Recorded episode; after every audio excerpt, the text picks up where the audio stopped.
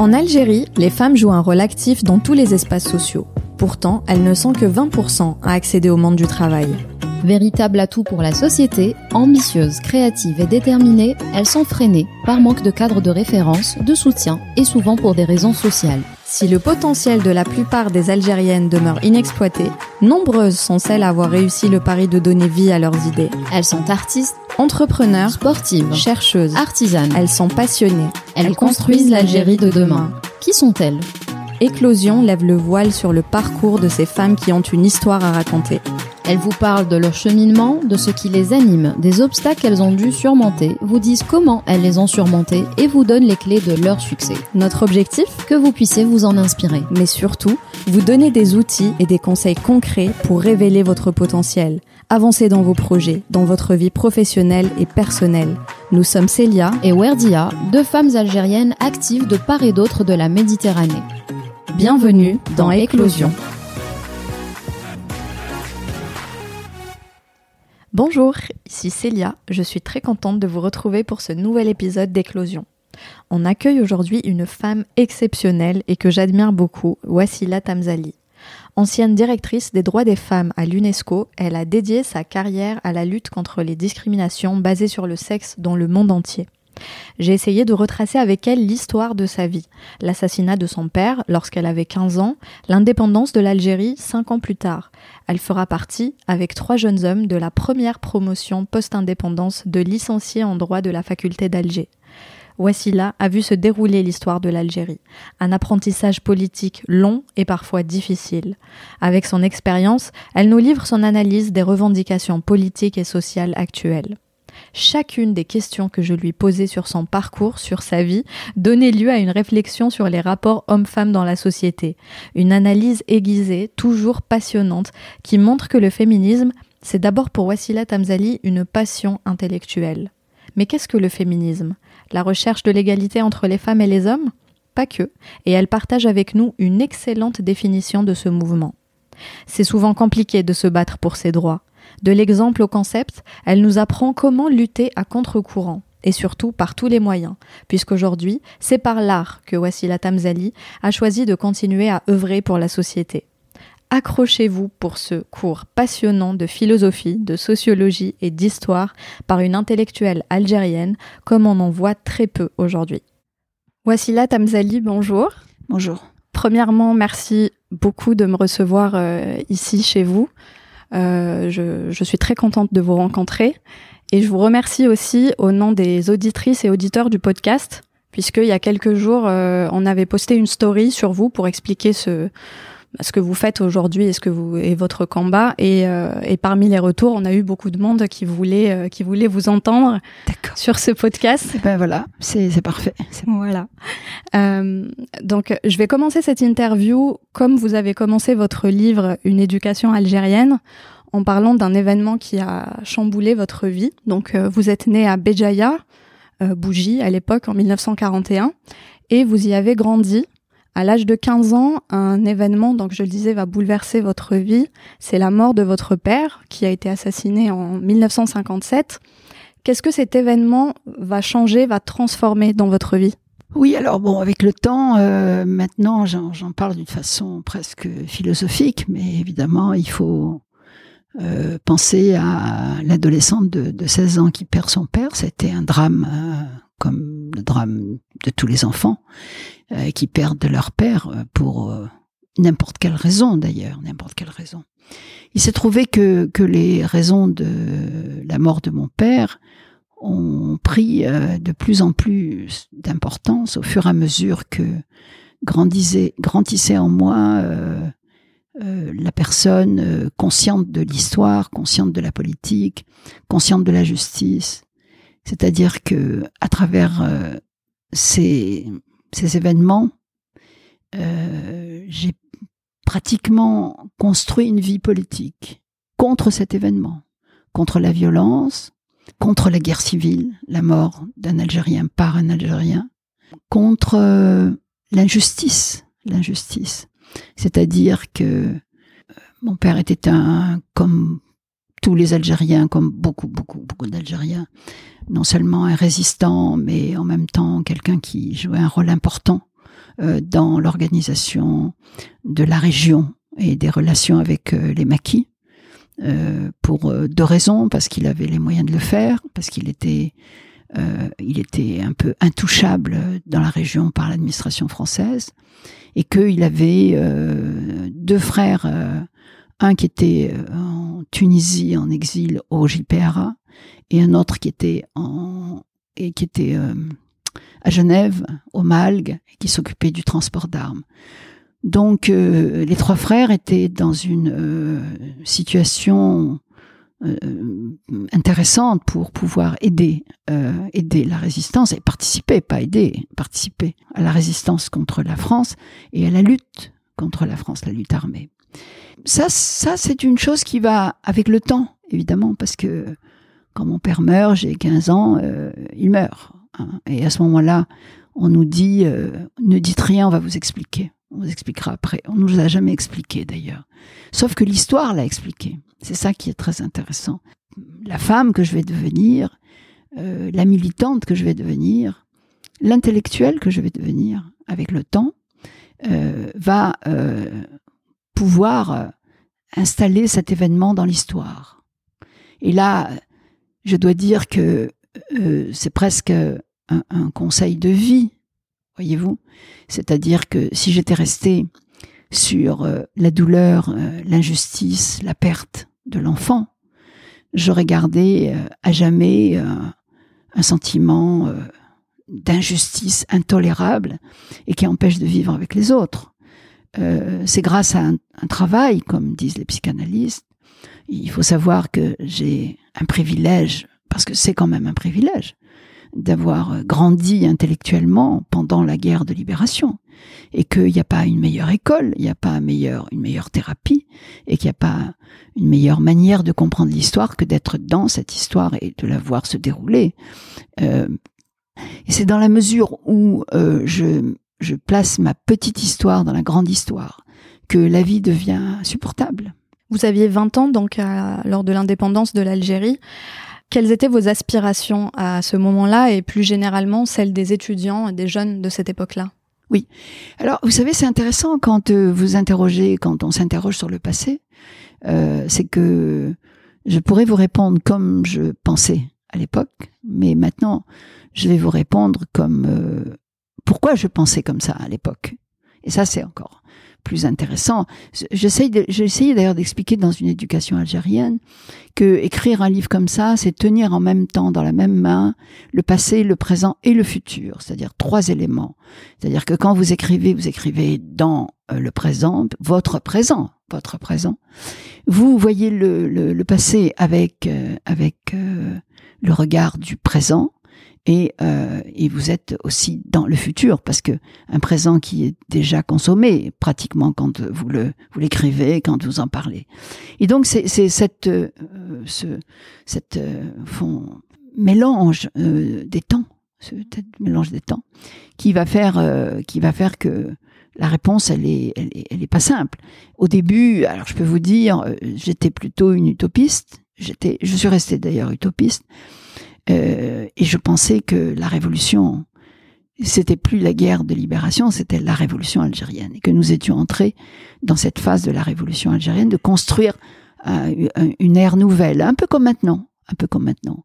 Les exigences aujourd'hui de euh, le, ce désir de construire quelque chose de nouveau que, que je sens dans le Hirak euh, tous les jours. C'est, c'est, c'était justement ce, ce que j'allais vous demander. Vous disiez justement dans une éducation algérienne euh, que euh, c'était une période où les gens étaient gais, que la politique était gaie, que les gens riaient tout le temps, y compris dans leurs revendications. Et j'allais vous dire, aujourd'hui, on est dans la révolution du, du sourire. Et je cherchais les similitudes finalement avec euh, le mouvement que vous aviez connu euh, à ce moment-là. Et les différences aussi, d'ailleurs. Oui, il y, y a des différences euh, qui sont très intéressantes, d'ailleurs. Et, et j'ai eu l'occasion de, de, d'en parler, de les, mettre, euh, de les mettre un peu en avant, parce que c'est très important. Et surtout de mettre en avant, euh, de mettre en avant euh, euh, ce qui me semble manquer aujourd'hui dans, dans cette euh, révolution de, d'aujourd'hui. Et qui était présent dans cette révolution des années soixante-deux, en tout cas dans une petite, un petit groupe, pas, pas pour tout le monde évidemment, mais parce que beaucoup de gens portaient des espoirs d'amélioration économique, d'amélioration de la dignité, ce qui est très important.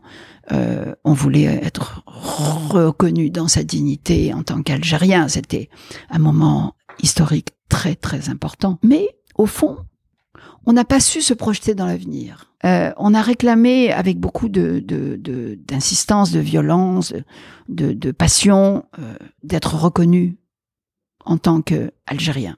Mais on n'a pas pensé à ce qu'un Algérien pouvait devenir et qui n'était pas celui qu'il était à ce moment-là.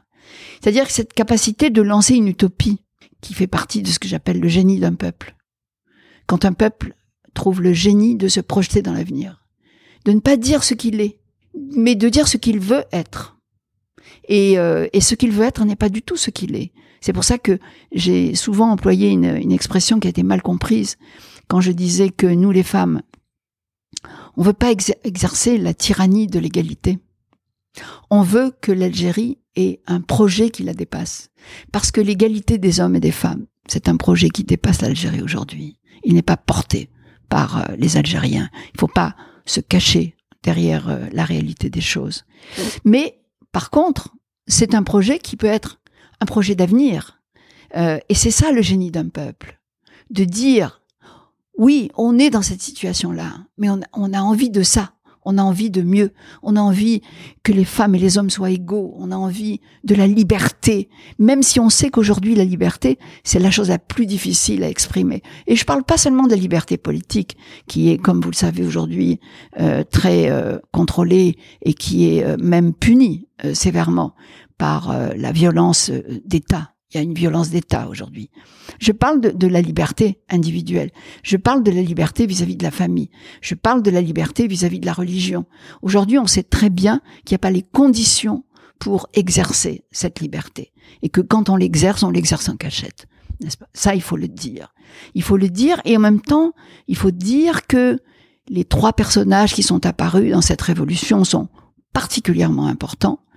Euh, pour moi, pour arriver à cette euh, forme de, de, d'expression d'un projet qui nous dépasse, qui nous dépasse, c'est euh, d'abord une jeunesse qui est, qui est inattendue, d'une grande, d'une, d'un courage formidable, mais aussi euh, d'une formation politique, d'une intelligence, refusant le régime militaire, refusant euh, les combines, refusant la, la, la, la corruption, refusant tous ces grands mots euh, des euh, pays anciennement colonisés, et donc avec une conscience politique assez claire. Maintenant, est-ce qu'ils ont la même conscience pour les femmes ? Je ne sais pas.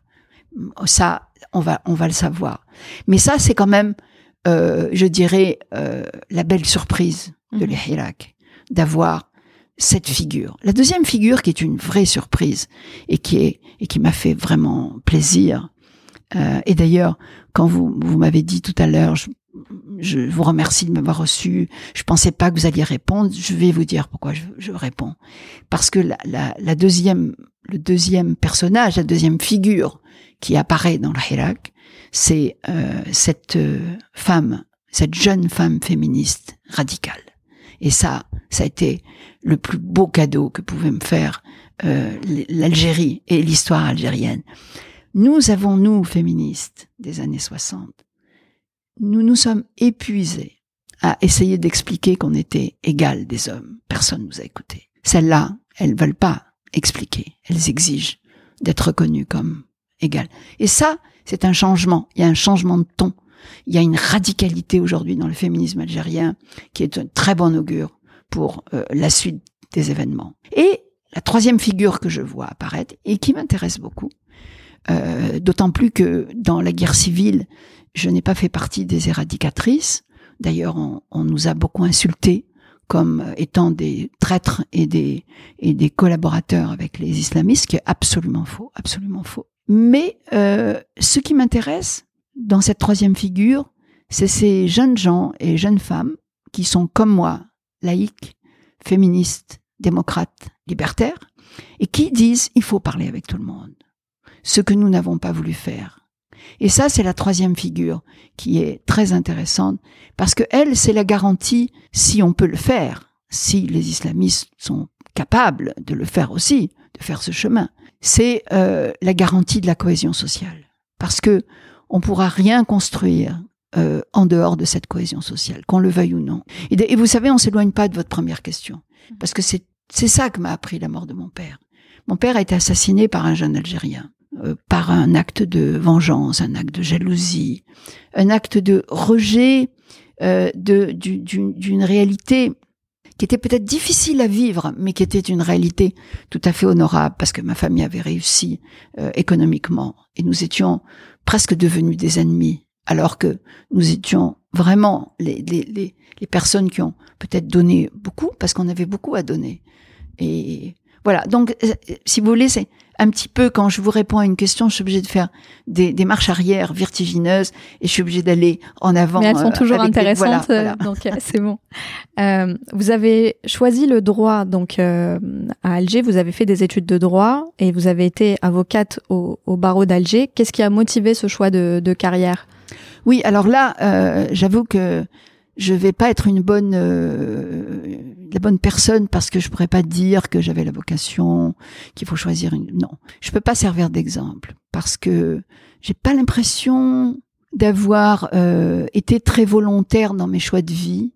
Euh, j'ai laissé la vie, la vie se faire, me faire, me faire d'une certaine façon. Avec évidemment toujours en dernier recours, euh, le droit, euh, toujours cette droit de dire non quand euh, ça dépassait. Mais, je n'ai pas été une révolutionnaire. D'ailleurs, on me dit souvent, je dis, je ne suis pas une femme libérée. J'ai toujours été, au fond, assez respectueuse de l'environnement, mon environnement familial, l'environnement de, de malgré les apparences, de l'Algérie, de la culture. Et pour une raison peut-être politique, qui je crois est importante, c'est que très vite j'ai compris que je ne pouvais pas me libérer toute seule, qu'il fallait que je me libère avec tout le monde. Et que se libérer avec tout le monde, c'était essayer de comprendre tout le monde, c'était essayer de se faire comprendre par tout le monde. Parce que le problème, c'est pas seulement d'avoir des idées, et cetera. Mm-hmm. Euh, je, je trouve que c'est intéressant d'être radical. Oui, euh, dans la politique, il faut des idées radicales. D'ailleurs, la nature même des droits humains, c'est-à-dire des droits de femmes, des droits des femmes et des droits des hommes, ce qu'on appelle les droits de l'homme en langage français. Euh, la nature même des, des droits de l'homme, c'est, c'est d'être radicaux. C'est-à-dire que c'est une coupure. On peut pas être un petit peu libre. On est libre ou on n'est pas libre. Donc, il y a une forme de radicalité. Et c'est cette radicalité qui permet de faire un saut euh, dans euh, la société et qui permet de sociabiliser vraiment la société. C'est pour ça que j'aurais souhaité qu'on profite de ce moment que les historiens appellent les moments de, pas de bouleversement, de quelque chose qui n'est pas fixe, quelque chose qui bouge, mais tout l'ensemble bouge. Et c'est à ce moment-là où tout l'ensemble bouge qu'on peut peut-être faire avancer une idée qui est une idée qui est d'avant-garde, qui n'est pas une idée qui représente vraiment, mais qui peut être prise dans un moment comme ça de, de, de génie, de génie, de dire oui, oui, on veut que les hommes et les femmes soient égaux. Après, on va le faire, c'est un long, un long travail. Mais le dire, déjà. Et en matière de, de droit humain, la première étape, c'est la déclaration. Si vous ne déclarez pas que les hommes et les femmes sont égaux, vous ne faites rien. Si vous faites des choses en cachette, comme par exemple la question du tuteur. La question du tuteur, ça a été une question qui a mis en colère des générations de femmes algériennes. Moi, ça a été ma première colère. Quand j'ai vu que j'avais besoin d'un tuteur pour me marier. Ça, c'était intolérable, intolérable. Et euh, donc, ça a été un des sujets. Ça, la polygamie, c'était vraiment les sujets qui blessaient la dignité de la femme que je, la jeune femme que j'étais. Et à ce quand... moment-là, déjà, vous le ressentiez ah, oui, et oui. Ça a motivé absolument. Un petit peu votre Absol- choix quand même. Absolument. Pour le, le droit ? Oui. Non, pas du non, tout. Non, pas du tout. À ce moment-là, euh, d'accord. Non. J'ai et... fait du droit mm-hmm. parce que je savais pas quoi faire. D'accord. Euh, j'ai fait du droit parce que je voulais pas faire pharmacie. Parce qu'à l'époque, les, les femmes de, de, de, de mon milieu, un petit peu, le métier qu'on leur conseillait à toutes, euh, c'était d'être pharmacienne. D'accord. Aujourd'hui, d'accord. aujourd'hui, c'est médecin. Donc, déjà, il y a du changement. Ah non, non, c'est, je vous assure que pharmacien, c'est, ça, ça, rem, ça croise bien les, euh, les, la morale bourgeoise parce que d'abord, c'est du commerce. La pharmacie, c'est du commerce. Et puis, euh, vous pouvez avoir une belle boutique et puis laisser quelqu'un à la boutique qui puis rester à la maison pour s'occuper des enfants.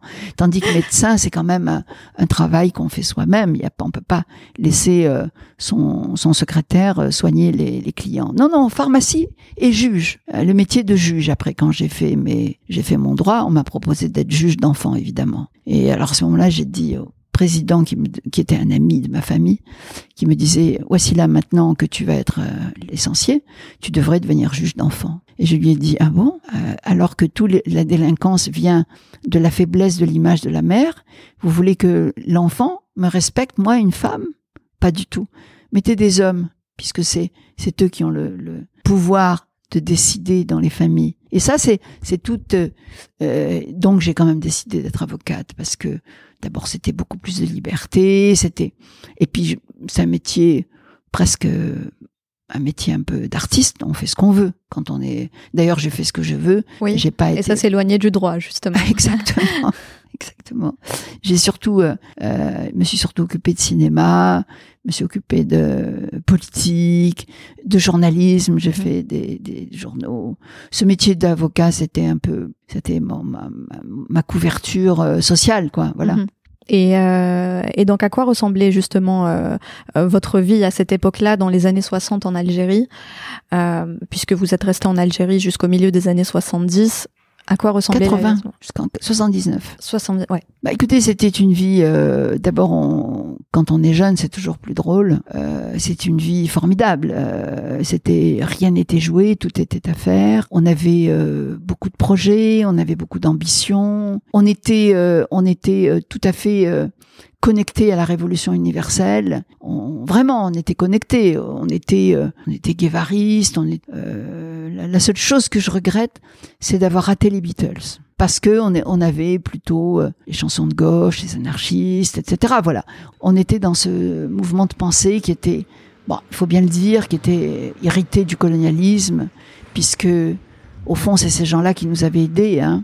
C'est tous ces anarchistes, les gens de gauche, mmh. c'est la, la gauche française qui a, qui a été euh, la plus réceptive à l'idée d'indépendance de l'Algérie. Puis le cinéma, euh, Godard, euh, Stache, euh, la cinémathèque. Donc c'était beaucoup d'événements culturels finalement, ce, ce dont vous, vous me parlez là, c'est culturel, fin... politique. Euh... Oui, finalement, finalement c'était pour nous plutôt une révolution culturelle. Et euh, on n'avait pas compris que... Une révolution culturelle sans révolution sociale, c'est une révolution qui tient pas. Hein. Euh, par exemple, une des grandes étapes de mai soixante-huit en France, ça a été euh, quand il y a eu la grève euh, à Billancourt. Hein. Mm-hmm. Euh, nous, nous avons fait, euh, nous avons fait des alliances euh, qui étaient peut-être qui étaient fortes, comme avec la révolution agraire, mais qui étaient euh, un peu télécommandées, parce que euh, il faut pas oublier que c'est le pouvoir de Boumediene qui, euh, tout en interdisant le parti communiste algérien, avait utilisé les gens du Pax pour faire la révolution agraire, et, etc. Donc il y avait ce jeu avec le pouvoir qui était assez euh, subtil, complexe. On disait que c'était nos alliés objectifs, euh, tandis qu'eux, ils nous ont utilisés euh, gravement et, et, et ils nous ont trahis. Et surtout, ils nous ont trahis. Parce qu'en même temps qu'ils utilisaient la gauche pour faire croire qu'ils étaient de gauche, ils faisaient semblant de nous ménager, ils nous envoyaient euh, dans les villes étrangères pour, pour parler de la révolution algérienne à travers le cinéma, ce qu'on faisait à la cinémathèque. C'est eux qui payaient les billets d'avion, c'est eux qui nous prenaient en charge. Pendant ce temps-là, ils faisaient aussi euh, monter l'islamisme dans les villes. Et ils laissaient l'islamisme se développer dans les villes. Donc ça, ça a été un apprentissage politique euh, extrêmement euh, euh, lourd et, et douloureux, douloureux, qui, qui m'a pratiquement conduite à quitter l'Algérie dans les années quatre-vingts, quand on m'a offert un poste à l'UNESCO. D'accord, donc vous êtes partie pour occuper ce poste. Oui. Et donc, c'était en soixante-dix-neuf, vous aviez trente-huit ans et vous intégrez donc l'UNESCO pour travailler sur la question de l'égalité en droit des femmes et des hommes. Oui. Comment ça s'est fait et comment ils vous ont approché ou comment ça s'est passé? Ou est-ce que c'est vous qui les avez... Il euh, y avait, il y avait eu des appels, euh, des appels euh, à projet, enfin à, à, à candidature, mm-hmm. parce que c'était une, un, un poste qui avait été créé en mille neuf cent soixante-quinze euh, par la, à, à la suite de la conférence de, de Mexico, qui était la première conférence sur les femmes. Et euh, à ce moment-là, il y avait eu un, une appel de, une appel. J'avais un, j'avais, c'est drôle parce que j'avais un cousin qui était ambassadeur de la Tunisie à, à l'UNESCO, que j'avais rencontré et qui m'avait dit, mais pourquoi tu viens pas? Il y a un poste de femme, euh, et cetera. Donc, je suis allée voir les gens. Et puis ensuite, évidemment, le ministère des Affaires étrangères a pris, a été assez gentil de présenter le dossier. Mmh. Euh, et je suis, j'ai été recrutée pour douze ans, pour deux ans. D'accord. Qui ont été renouvelés euh, tous les deux ans. Et euh, en quoi ce rôle consistait finalement? Bon, je sais qu'il a évolué au fil des années. Euh, vous étiez finalement euh, directrice euh, des droits des femmes. En quoi consistaient ces missions? Alors, ces missions euh, aux Nations Unies, euh, c'est, toutes les missions sont définies de la même manière. Ce sont des, des, euh, des programmes qui sont acceptés par euh, les instances délibér- délibératrices, c'est-à-dire l'Assemblée euh, générale de, de, de l'UNESCO, c'est l'Assemblée générale des Nations Unies. Il y a un programme qui est voté, évidemment. Les, les, les institutions elles-mêmes jouent un grand rôle puisque c'est elles qui préparent le programme, mais il est quand même voté, approuvé. Et ensuite, il y a des postes qui sont aff- affectés à ces programmes. Euh, les, euh, les agences des Nations Unies, au départ, c'était une très bonne idée, ne fonctionnent pas comme une administration. Ça fonctionne sur projet. Mmh. Il y a tel projet, tel projet. Je pense qu'à l'origine, on avait pensé que à la fin du projet, on arrêtait tout et qu'on faisait d'autres projets. Mais c'est devenu une vraie administration qui a ronronné. Qui a, qui a... Moi, je suis restée vingt-deux ans. Je devais rester deux ans, je suis restée vingt-deux ans. Donc, euh, au début, euh, j'avais un, pro- un programme. J'ai été recrutée pour un programme qui s'appelait « Élimination des discriminations basées sur le sexe », avec un certain nombre d'activités. Euh, quand je suis arrivée, on m'a donné mon programme, on m'a dit vous avez tant d'argent, voilà, vous avez une secrétaire, vous avez, vous allez travailler avec des stagiaires et vous devez mettre en œuvre le programme. J'ai un directeur, il y avait un directeur, il y a un sous-directeur général et il y a le directeur général qui était au-dessus de moi. C'est comme ça que ça s'est passé. Et c'était dans quel pays ? Tous les pays du monde. Tous les pays du monde. Tous les pays du monde, oui. Est-ce que vous pouvez nous citer quelques exemples d'actions qui ont été menées, les plus marquantes en tout d'abord, cas D'abord, euh, il faut savoir qu'en vingt-deux ans, je crois que j'ai passé en revue tous les domaines euh, de la femme. C'est-à-dire la, la femme et la politique, les femmes et, et l'histoire, les femmes et l'art, les femmes et la sociologie, les femmes et la linguistique, tout ce que vous pouvez imaginer en vingt-deux ans, ce qu'on peut faire pour faire avancer la réflexion sur euh, qu'est-ce que qu'est-ce que le féminisme au fond, voilà, la pensée féministe. Euh, alors j'ai fait des des j'ai fait des, des oui j'ai j'ai euh, j'ai fait des choses qui ont dépassé euh, euh, la normale, si vous voulez. Sous euh, le directeur général de l'UNESCO, Monsieur Mayor, qui m'aimait beaucoup, qui est un Espagnol. Un jour, il m'a dit euh, « Mais voici là, je ne sais pas où vous tirez cette force. Vous et puis les autres femmes algériennes que je rencontre. » Mais et j'ai dit « Monsieur, vous devez savoir, nous, si on ne bouge pas, on nous tue. On est obligé de bouger. » Donc, j'ai, j'ai fait des, des choses normales, plutôt bien, parce que j'étais très, j'avais gardé une forme de liberté.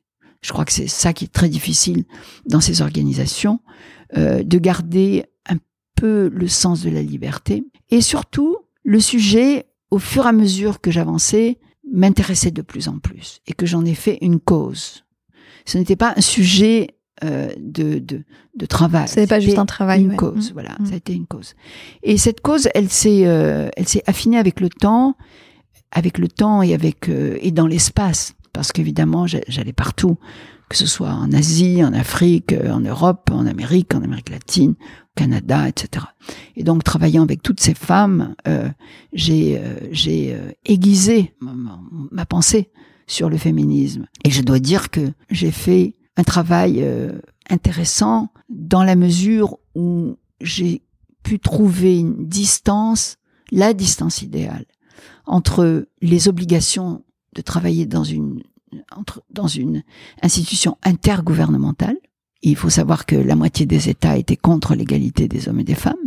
Donc ça, ça rendait mon travail plus difficile. C'est plus facile de travailler sur la sauvegarde du patrimoine. Parce que là, vous avez tout le monde est d'accord avec vous. Mmh. Mais travailler sur la question où je travaillais, non, j'en étais pas d'accord. À part l'Europe, l'Amérique, voilà. Euh, les autres pays, euh, des, des pays qui avaient des, des, des points de vue très... Euh, patriarcaux, le, le, le, patriar, le, patri, le patriarcat, c'est pas le même pour tous les pays. Il est partout, là, hein, mm-hmm. mais il est avec des degrés différents, sinon on lutterait pas contre le patriarcat. J'avais des programmes qui étaient hein, des programmes qui étaient, euh, je dirais presque banals, parce que avec un vocabulaire au fond qui faisait pas mal, c'est-à-dire qu'on on n'était pas on n'était pas en train de de de, de heurter les gens. Mm-hmm. Quand on parle, par exemple, de, je vous donne une formule que je, je, j'avais en horreur d'ailleurs, euh, quels sont les obstacles socioculturels à la participation des femmes à la vie politique. Là, tout le monde est, tout le monde est d'accord pour les prononcer et pour les prolonger. D'ailleurs, le problème que, contre lequel je me suis beaucoup, beaucoup soulevée, c'est la, l'utilisation du mot genre. Mmh. Parce que du coup, le genre, eh bien, on savait plus de quoi on parlait. Et un jour, je suis allée dans une université à Tizi Ouzou, et un professeur, euh, ma, un jeune professeur kabyle, m'a, m'a enchanté quand il m'a dit « Madame, je suis d'accord avec vous, parce que le genre, c'est un cache-sexe. » Comme je dis, euh, dans les pays arabes, sur le plan du genre, ça avance, parce qu'on a des femmes qui sont dans tous les métiers aujourd'hui. Mais sur le plan du sexe, ça n'avance pas, parce que c'est là que c'est retenu. L'oppression des femmes, elle est là, elle est retenue là. On, elles sont médecins, oui, mais... il leur faut l'autorisation du fils pour se marier. Donc c'est ça, c'est-à-dire la, la famille met euh, met euh, met le, le le veto sur le corps des femmes. Et c'est par là que passe toute la toute l'oppression des femmes. C'est pour ça que le voile est, est un symbole hautement significatif, et les petites jeunes filles qui le portent pour rien mmh. euh, ne se rendent pas compte combien elles elles elles, elles au fond elles elles alourdissent cette possession de leur corps par la société. Alors, euh, vous avez reçu de, de nombreux prix pour euh, votre engagement, votre contribution, vos efforts pour la lutte contre la violence faite aux femmes et leur exploitation. Euh, vous parlez beaucoup de, de féminisme, euh, mais pourtant, au, au tout début, dans votre livre, vous dites euh, « Moi, j'étais pas féministe » et c'était un gros mot à, à l'époque, on voyait pas l'utilité, c'était une notion euh, un peu euh, gauchiste, et cetera. À quel moment est-ce que euh, ça a basculé finalement ? Est-ce que c'est une évolution qui a pris du temps? Qu'est-ce qui vous a euh, mené sur le chemin oui, du, du féminisme? euh, Alger, euh, à cette époque-là, on disait pas qu'on était féministe, parce que on pensait d'ailleurs que... Et on avait un peu raison aussi. Alors, pardon, je, je vais vous couper juste une seconde pour, pour le définir quand même, parce que... Euh, Parfois, euh, on en parle sans, sans en connaître la définition. Donc, le féminisme, c'est une définition prise sur Wikipédia, est un ensemble de mouvements et d'idées philosophiques qui partagent un but commun, définir, promouvoir, atteindre l'égalité politique, économique, culturelle, sociale et juridique entre les femmes et les hommes. Ça escamote l'essentiel. L'essentiel qui est ? Là, c'est une bonne définition pour euh, parler des, des luttes pour l'égalité. Mmh. Mais, mais pour parler du féminisme, il faut plus que ça. Qu'est-ce qu'il faut ? Parce que d'abord, euh, le féminisme, c'est, c'est une idéologie de la libération. Et le féminisme passe d'abord par la personne qui pense le féminisme doit être libérée et doit être féministe, ou doit rechercher cette liberté. Parce que la, le féminisme, euh, et ça j'adore, c'est le, le, le féminisme, c'est pas de dire non à un système euh, actuel et de dire ben, on veut être comme les hommes, on veut les mêmes droits que les hommes. Non. Comme dit Hannah Arendt, la liberté, c'est pas de choisir entre une chose et une autre, c'est de, de choisir une troisième chose, c'est d'aller vers une troisième.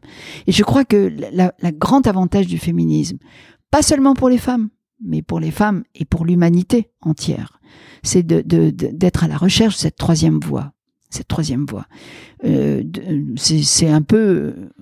ramener à une formule que vous connaissez sans doute, que vous employez souvent, c'est-à-dire c'est, c'est le re- résultat recherché par les déconstructions. On déconstruit euh, ce, le rôle des femmes, on déconstruit le rôle des hommes, on veut reconstruire un autre rôle.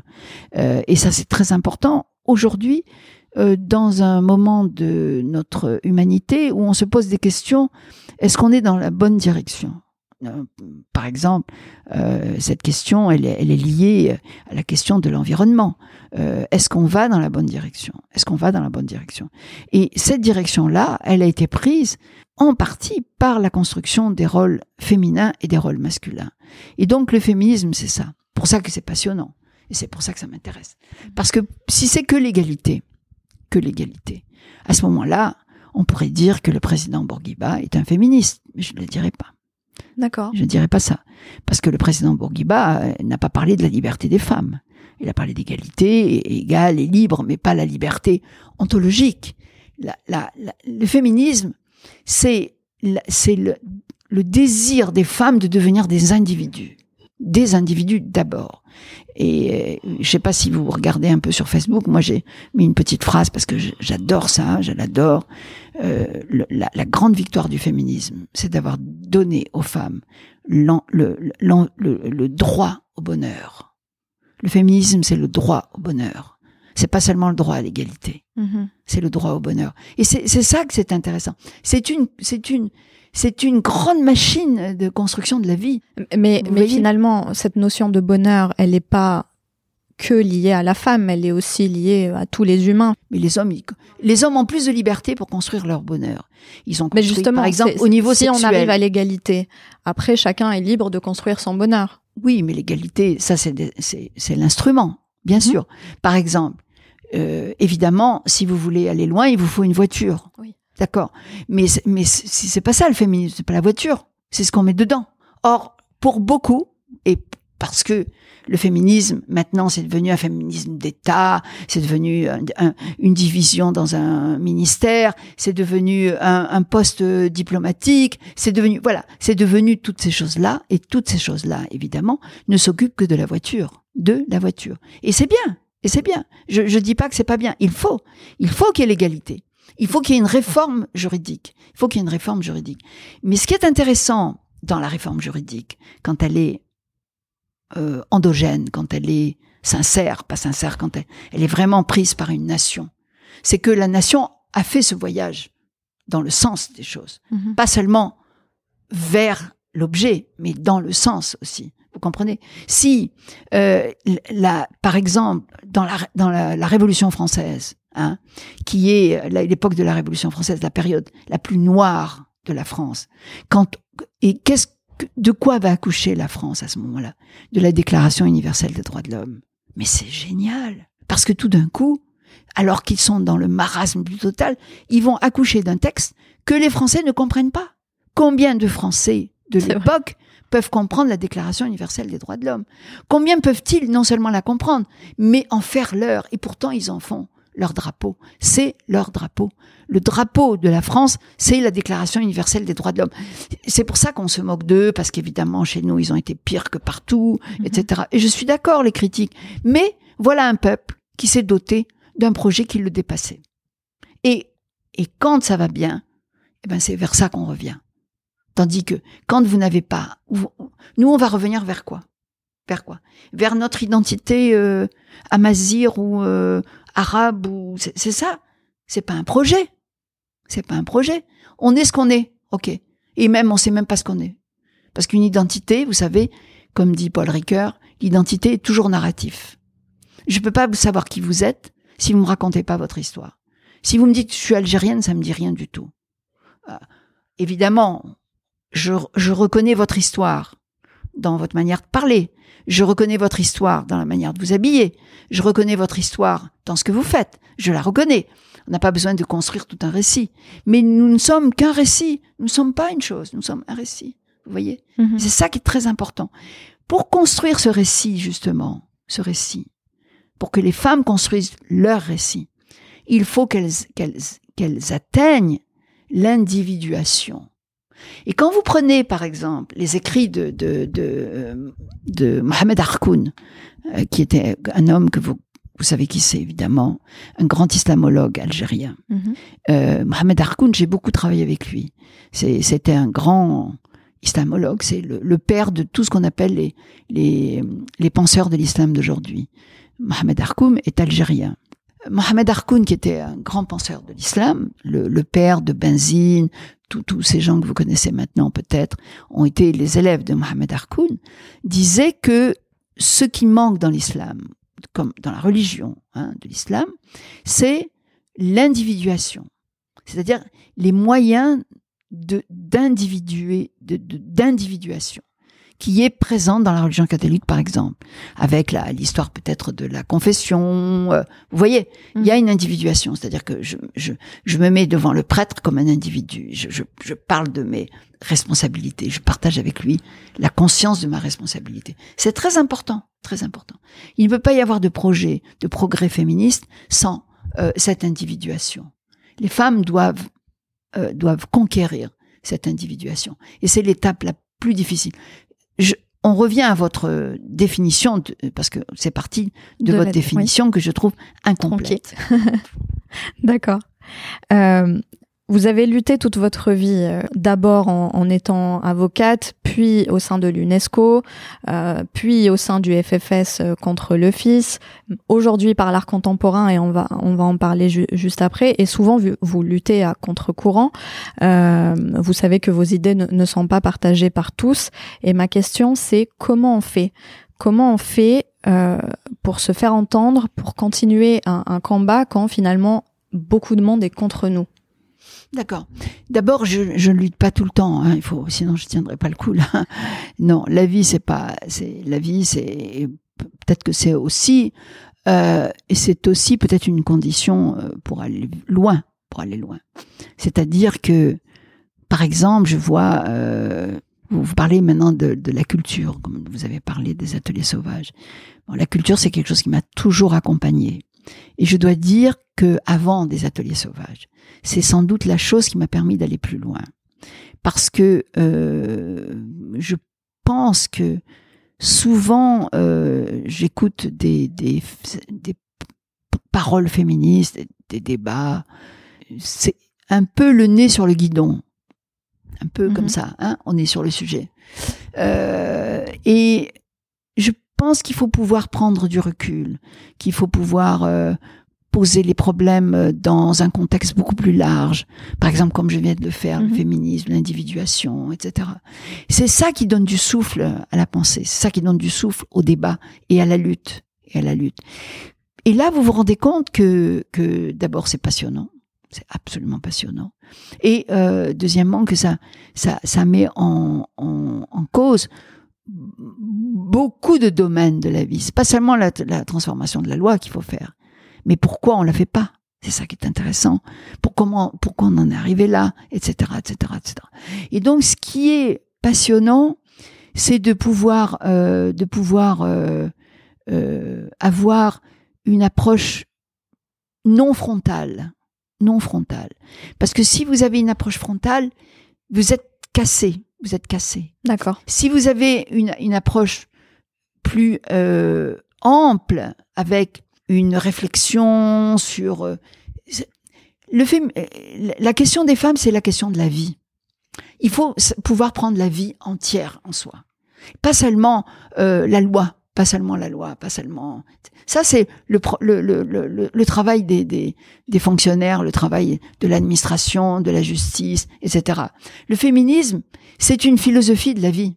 Et à ce moment-là, quand vous me dites on est à contre-courant, d'abord je trouve que c'est un très bon signe, parce que si tout le monde est d'accord avec vous, il faut vous interroger de savoir si vous, vous pouvez être d'accord avec vous-même. Je suis très souvent euh, dans une situation euh, de, de solitude intellectuelle. Mais, mais, comme mon discours prend la, la, toute la vie avec, quand mes exemples touchent tous les domaines, tous les domaines, quand je m'intéresse aussi bien à l'histoire qu'à la psychanalyse, qu'à l'économie, qu'à la, que, c'est, que minuscule, le minuscule et, et, le, et l'immense, voyez-vous, mm-hmm. cette capacité d'aller du minuscule, c'est-à-dire de l'exemple au concept, ce va-et-vient entre l'exemple et le concept, toujours, toujours.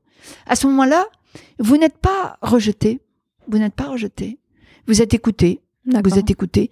Souvent, j'ai des amis qui me disent « Ah, oh, tes amies féministes, elles sont vraiment... Pff, elles sont... Voilà, on peut pas les, on peut pas les écouter longtemps. Elles sont, oui, parce qu'elles elles sont un peu rabougries sur, sur, sur l'objet du combat, sans penser que le combat, c'est un combat très, très général. Par exemple, pourquoi je m'intéresse à l'art aujourd'hui ? Et beaucoup de gens me disent « Ah, mais pourquoi tu fais ça maintenant ?» D'abord par plaisir, parce qu'il y a, y a, y a quand même quelque chose qu'on n'a pas dit depuis le début, euh, c'est que euh, pour moi, le féminisme, c'est aussi une passion intellectuelle. C'est vraiment une passion intellectuelle. Pourquoi ? Parce que, à travers euh, justement le féminisme, aujourd'hui, je peux lire l'histoire de l'Algérie. Je peux lire l'histoire du présent algérien. Il n'y a pas une doctrine politique en Algérie aujourd'hui qui nous permette de comprendre l'Algérie. Le socialisme a échoué. Le libéralisme n'existe pas. Il existe qu'en matière économie. Le nationalisme s'est dépassé, c'est fini. Qu'est-ce qui nous permet aujourd'hui de comprendre les rapports entre les gens, les rapports entre les classes, les rapports de pouvoir avec les individus? C'est le féminisme. C'est la question du rapport entre les hommes et les femmes. C'est pour ça que c'est tellement important. C'est, c'est fondamental. Fondamental. En Tunisie, euh, quand il euh, y a eu la révolution de deux mille onze et qu'il euh, y a eu une commission pour faire la, la constitution, la constitution, la nouvelle constitution, on a demandé à Ariad Ben Achour, qui était le président de la commission, on lui a dit, on lui a, on l'a interrogé sur la nouvelle constitution. Qu'est-ce qu'il a dit? Il a dit, la constitution tunisienne, c'est le code du statut personnel. C'est-à-dire que c'est C'est dans ce, le rapport entre les hommes et les femmes, dans le rapport égal entre les hommes et les femmes, que se construit tout le puzzle de la société politique et algérienne. Si on n'arrive pas à régler le problème de l'égalité, mmh. on ne pourra jamais arriver à la démocratie. D'accord. Il n'y a pas de peuple libre sans la liberté des femmes. Donc, vous répondez un petit peu à la dernière question que, que j'avais sur cette partie-là, c'est, c'est qu'actuellement, euh, au, au sein du Hirak, il y a, il y a bien sûr énormément de, de femmes qui manifestent pour l'égalité, euh, des féministes, et on entend souvent « c'est pas le moment, c'est pas la priorité ». Et j'allais vous demander, vous, avec votre expérience, mais vous venez de répondre, euh, qu'est-ce que vous en pensez ? Alors d'abord, il faut savoir que c'est une ritournelle, ça revient tout le temps. Et pas seulement en Algérie, c'est toujours, toujours revenu comme ça. C'est-à-dire que dans les moments d'effervescence, ah, voilà, j'ai trouvé le mot de, euh, tout à l'heure, dans, le, dans les moments d'effervescence, on parle souvent des femmes. Mm-hmm. Et on se rend compte que les femmes sont importantes et qu'elles sont au premier rang. Regardez comme elles sont utilisées. En Égypte, euh, en Égypte, ici, il y a eu ça. Ici, mm. Regardez comme elles sont utilisées en Algérie, comme, au, dans les dernières manifestations. Qui est en avant? Qui on met en avant? Les femmes, les vieilles femmes et les jeunes femmes. Les hommes sont derrière. Et c'est, c'est pas le hasard. C'est organisé. C'est-à-dire qu'ils mettent les femmes entre les militaires, la, les, les, la police et eux. Donc, en, en période d'effervescence, c'est normal. Un homme se jette toujours dans les bras de sa mère. Il a, il a peur. Même quand il a la grippe, il appelle sa mère, alors. Mais, mais dès que, dès que ça va bien, c'est terminé. Il y a une espèce de amnésie générale sur la place des femmes dans le mouvement qui vient de se passer. Et on les met de côté. Et c'est pas l'Algérie seulement. Sauf qu'en Algérie, mm-hmm. j'ai peur qu'il se passe la même chose. Parce que l'Algérie, souvi- souvenez-vous, sort de cette grande guerre civile contre les islamistes. Que les islamistes ont été vaincus politiquement. Mmh. Mais que la société a été islamisée en échange. Parce que le pouvoir a pris les idées des islamistes pour rester au pouvoir. Ouais. Voilà. Donc ça, c'est, c'est, voilà, c'est simple à comprendre, c'est, c'est horrible, mais c'est comme ça. Mmh. Donc, moi, je, je suis très inquiète de ce qui se passera après. Alors, on a pas, on a parlé de l'art, on n'en a pas beaucoup parlé. Tout de suite, voilà. Donc, c'est, c'est la dernière partie, justement. Finalement, c'est, c'est la dernière forme euh, de, de, de lutte, entre guillemets. Euh, donc, euh, d'abord, vous, vous rentrez en Algérie, donc à la suite de, de votre carrière à, à l'UNESCO. Donc, vous prenez votre retraite à, à l'UNESCO et puis vous rentrez en Algérie. Euh, et donc, au trente-huit rue Didouche Mourad, euh, il y a un lieu que vous avez créé. Euh, et dont vous êtes directrice aujourd'hui, c'est les Ateliers Sauvages euh, que vous avez fondés pour promouvoir l'art contemporain et remettre, comme vous dites, les artistes au centre de la ville. Comment est venue cette idée-là ? Alors d'abord, euh, cette idée que la culture est importante, euh, c'est pas une idée que j'ai depuis hier, je l'ai depuis très longtemps. J'ai, euh, j'ai retrouvé à la Biennale de, de Rabat mon amie Khadija Tenana, qui est une Marocaine, et qui, qui était à l'époque euh, maire adjoint pour la culture de la ville de Fès. Et nous avons, nous avions organisé dans les années quatre-vingt dix années de réflexion sur les femmes et la créativité dans le monde arabe avec toutes les femmes. D'accord. Euh, Donc, alors que vous étiez en charge de la discrimination finalement et de l'égalité, vous avez introduit cette, la, cette notion de culture, de créativité des femmes dans votre travail. Oui, c'est exactement ce que je venais de vous dire. C'est ouais, voilà. un tout, mmh. voilà. Et si vous si vous laissez de côté quelque chose, eh ben vous n'êtes plus audible. Euh, pourquoi ? Parce que d'abord, en matière de en matière de d'égalité, on, on a parlé de l'égalité juridique. Elle est facile à plaider. Il suffit de l'accepter. Il suffit de faire un accord général de la société qui dit OK, on est d'accord. C'est une convention. Mais après, il faut l'appliquer. Ou pourquoi est-ce qu'on n'y arrive pas ? D'abord, pourquoi est-ce qu'on n'y arrive pas ?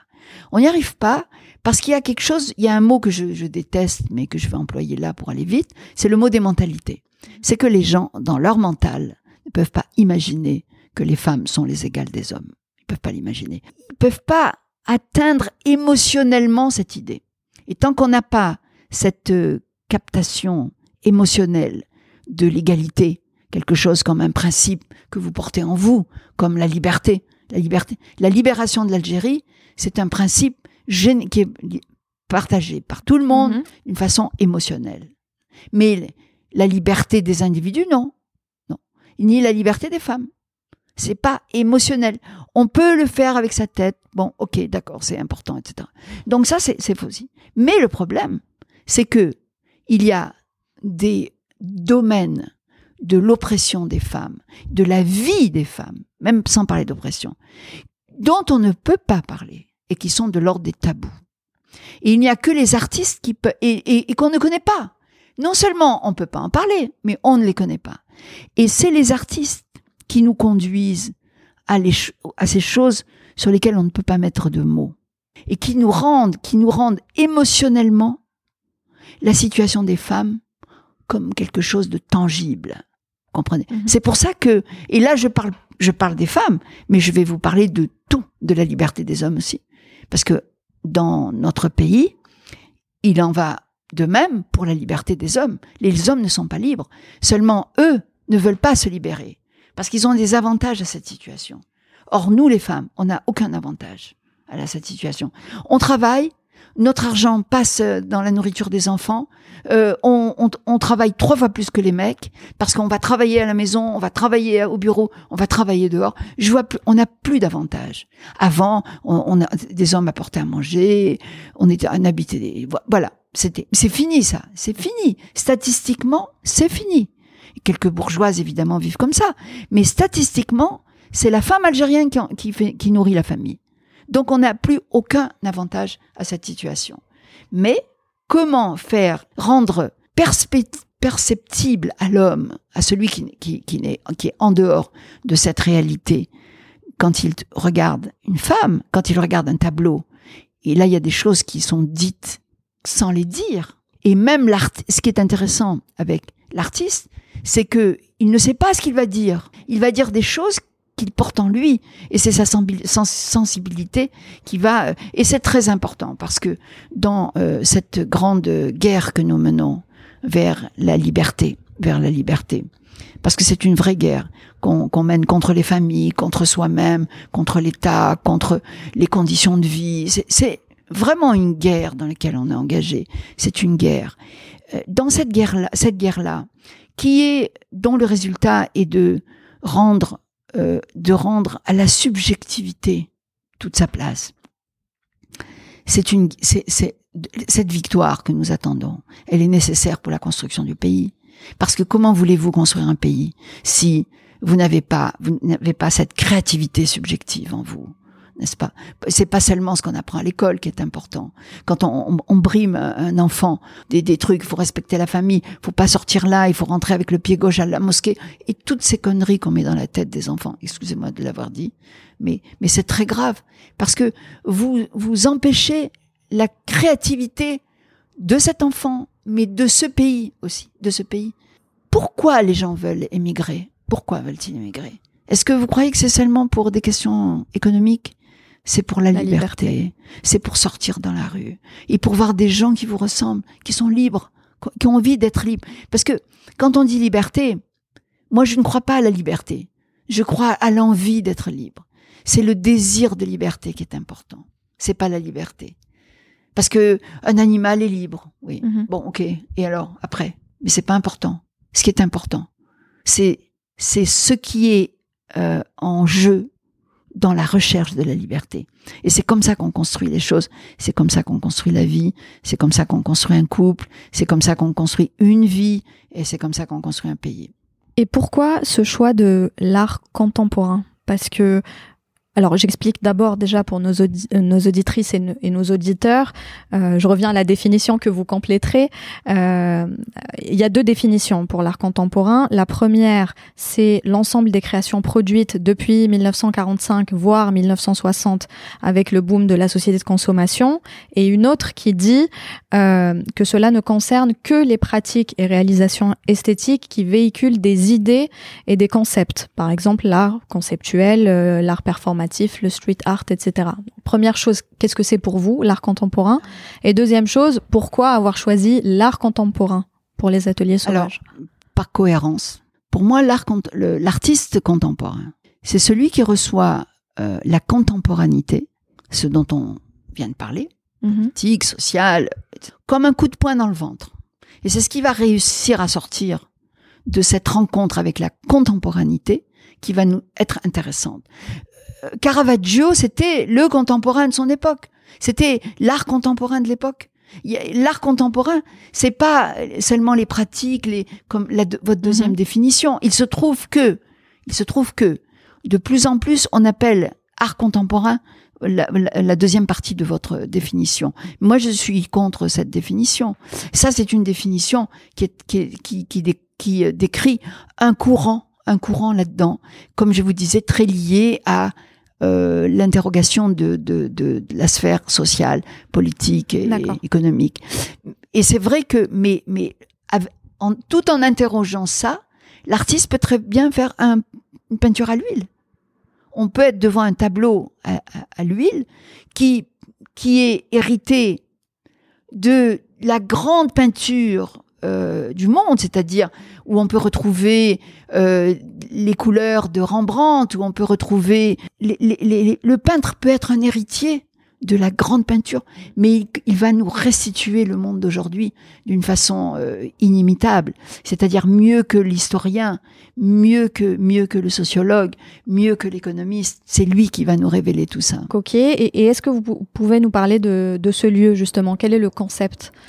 Alors, c'est un lieu que, c'est un espace euh, que j'ai acheté mmh. et restauré. Donc déjà, l'étape de la restauration, ça a été euh, une vraie, euh, un vrai engagement politique de ma part. Euh, rendre à, au centre de la ville un, un lieu culturel, il n'y en a pas. À beaucoup de, à des, des peut-être un kilomètre à la ronde, même plus. Il n'y a pas de, de lieu culturel. Il y a une petite galerie qui est euh, peut-être dans la rue Pasteur, il doit y avoir un kilomètre et demi à peu près, euh, mais il n'y a pas. Le centre de la ville est voué euh, aux vendeurs de pantalons et de fast-food. Hein.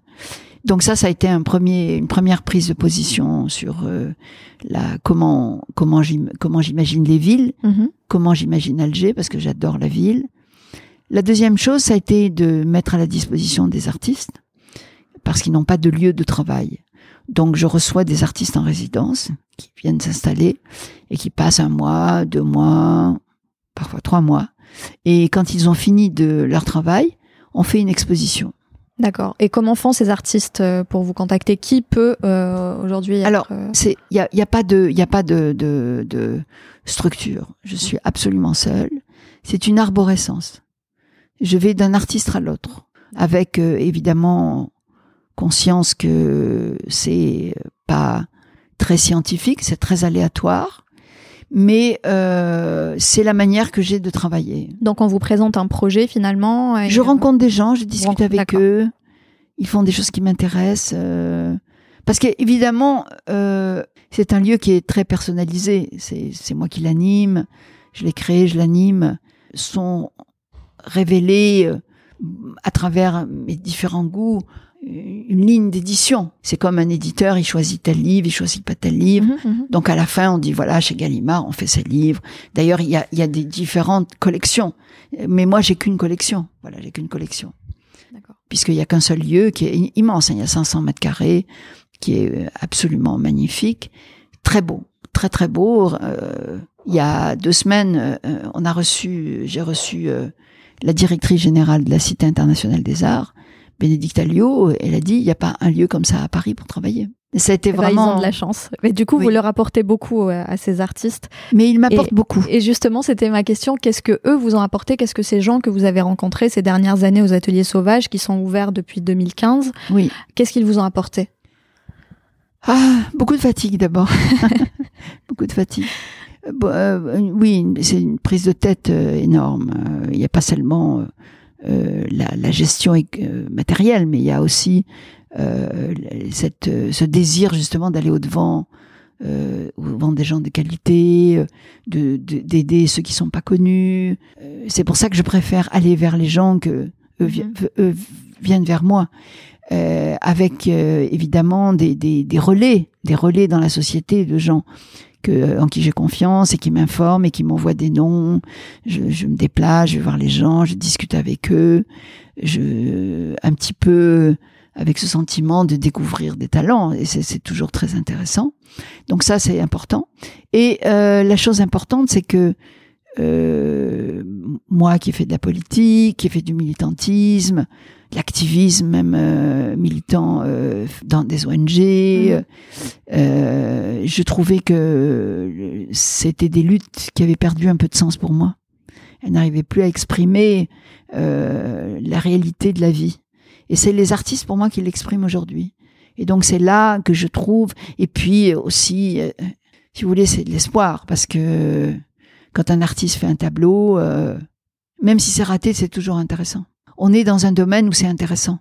Euh, tout est intéressant. Euh, la démarche, euh, les, les, le, le, comme ils disent, le, le work in progress. Euh, tout, tout, tout est intéressant parce que ça met en jeu, ça met en jeu ple- plein de, de, d'intelligence, de, de, de, de, de choix esthétiques, de choix politiques. Après, il y a la réalisation. Donc, c'est un domaine extrêmement vivant. Et, euh, et pour moi, c'est, c'est, euh, c'est essentiel. Je pense que l'espoir vient de, toujours du fait que on est dans une chose vivante, même s'il y a des problèmes, même si ça marche pas, même si c'est pas bien, même si on pourrait faire mieux. Mais l'essentiel, c'est d'être dans une sorte de vitalité, avec une vitalité mentale, avec une, une, une force.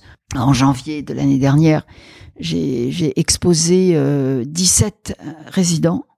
Et il y avait quatre-vingt-dix œuvres sur le mur.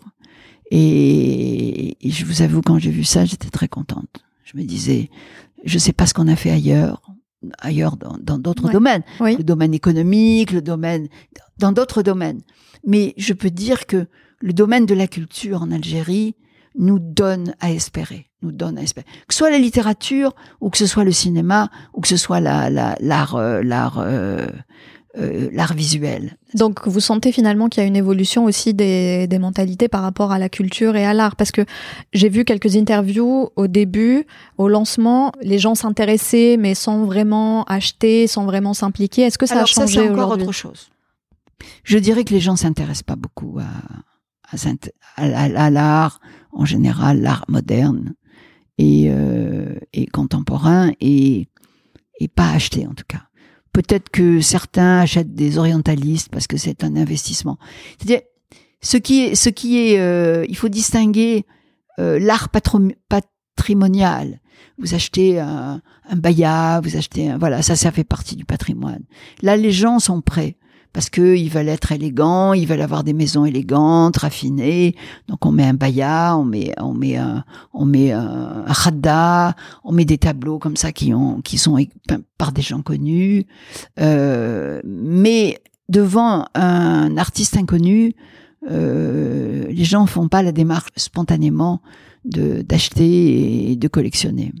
Et ça, c'est un problème. Donc ça, ok. Donc ça n'a pas beaucoup évolué. Euh, non, c'est, ça n'a pas évolué. Euh, ça n'a pas évolué. Par contre, euh, la chose qui a été bien reçu et, et qui est, euh, je crois, considéré comme un, un progrès dans la ville, c'est que le lieu existe. Mais de toute façon, en plus, c'est un travail sur, sur le long terme. Et... Oui. Ok, donc on va passer à la dernière partie qui sont des questions un petit peu plus personnelles. Quel est le livre que vous avez le plus conseillé ? Alors, sur la question des femmes, je conseillerais euh, La vie de Madame de Montbriand par Madame d'Épinay. Si vous ne l'avez pas lu, lisez-le. C'est un des plus beaux livres de la littérature française. Eh bien, je le mettrai dans la description de, de l'épisode. C'est extraordinaire, ce livre. Quelles activités vous permettent de décompresser ? euh, Aucune. Aucune. Ok. Non, surtout que je suis toujours dans. Je vais. Je, maintenant, je vais. Je vais. Avant, j'allais me distraire dans les musées. Maintenant, je vais pour travailler. Je regarde. Euh, voilà comment comment on met les trucs sur les murs, que comment on fait les catalogues. Euh, mais bon, la, mais voilà. Je me, me distrais. Euh, c'est-à-dire que vous savez, moi, j'aime beaucoup la. J'aime beaucoup la définition de Pasolini. Il dit que la culture, ça doit distraire de la distraction. Et je suis très distraite de la distraction. Et euh, quel est le lieu que vous préférez à Alger ? J'ai des lieux, j'en ai, j'en ai quand même euh, quelques-uns.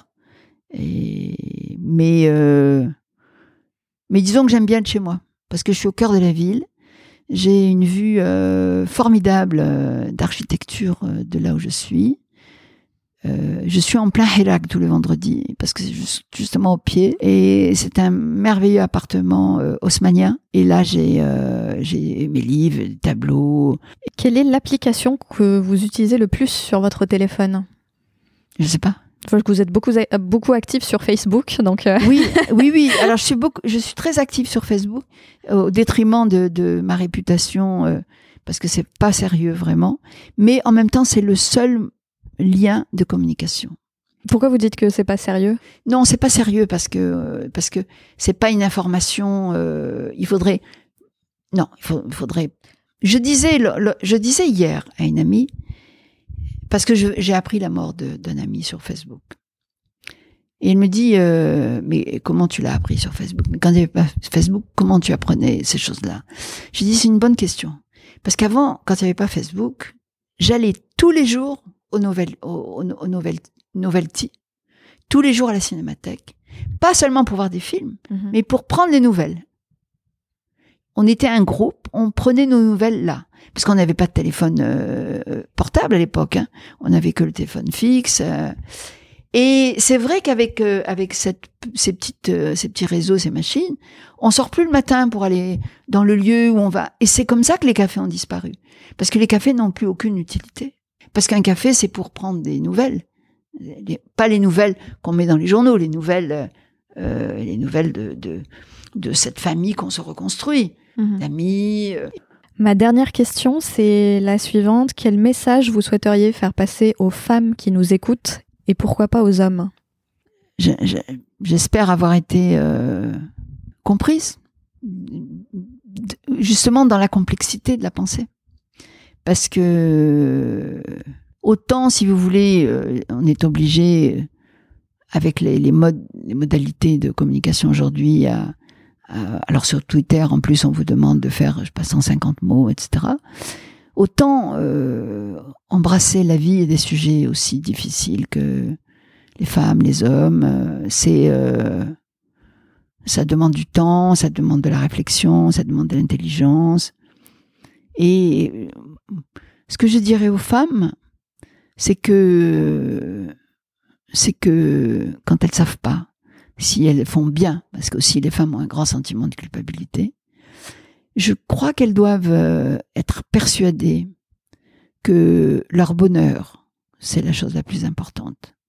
Parce qu'on ne peut pas rendre heureux les gens qu'on aime autour de nous si on n'est pas heureux soi-même. C'est exactement la phrase, euh, justement, euh, c'est une citation que j'ai tirée de, de l'interview que j'ai eue avec Mejda euh, Ben, qui est, qui est artiste, donc je vous disais, c'était ma, ma précédente invitée. Et c'est vraiment la citation, elle disait, euh, finalement, être bien avec soi, c'est être bien avec les autres. C'est marrant que vous vous rejoigniez pour oui, euh, le message important. de fin. Non, c'est important parce qu'on est, on, on est toutes les deux, elle est algérienne, j'imagine. Oui, oui, mais, bien sûr.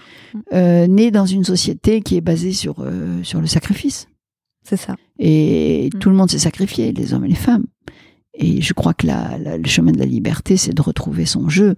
D'ailleurs, euh, une éducation algérienne qui a été créée en deux mille sept, c'est, a été écrite euh, sciemment euh, sous forme de, de récit, alors que j'aurais pu en faire un roman, euh, parce que je trouvais important de montrer comment le je et le nous peuvent être en conflit et comment on doit passer du nous au je, comment on doit sortir de cette, ce nous collectif pour arriver à un, un nous, à un individu, l'individuation, et comment, au fond, la meilleure manière de reconstruire un nous euh, puissant et fort, c'est de passer d'abord par, euh, par euh, la conquête de soi-même. Merci beaucoup euh, et merci pour cette nouvelle définition du féminisme qui me fait voir les choses euh, autrement. Oui, oh, merci de m'avoir euh, interrogée. Au revoir. Bravo, vous êtes resté avec nous jusqu'au bout. J'espère que cet épisode vous a plu. Vous remarquerez qu'il est un peu différent des autres, avec cette fois plusieurs concepts et analyses. Nous aurons de temps en temps des invités expertes dans leur domaine qui partageront en plus de leur parcours des enseignements utiles et intéressants. Car le podcast, c'est aussi un excellent moyen d'apprendre et de s'enrichir intellectuellement. Vous retrouverez les références dans les notes de cet épisode, comme d'habitude. N'hésitez pas à réagir sur notre compte Instagram, Facebook ou LinkedIn. Werdia et moi serons ravis d'avoir vos feedbacks. Il ne me reste plus qu'à vous dire à la prochaine éclosion.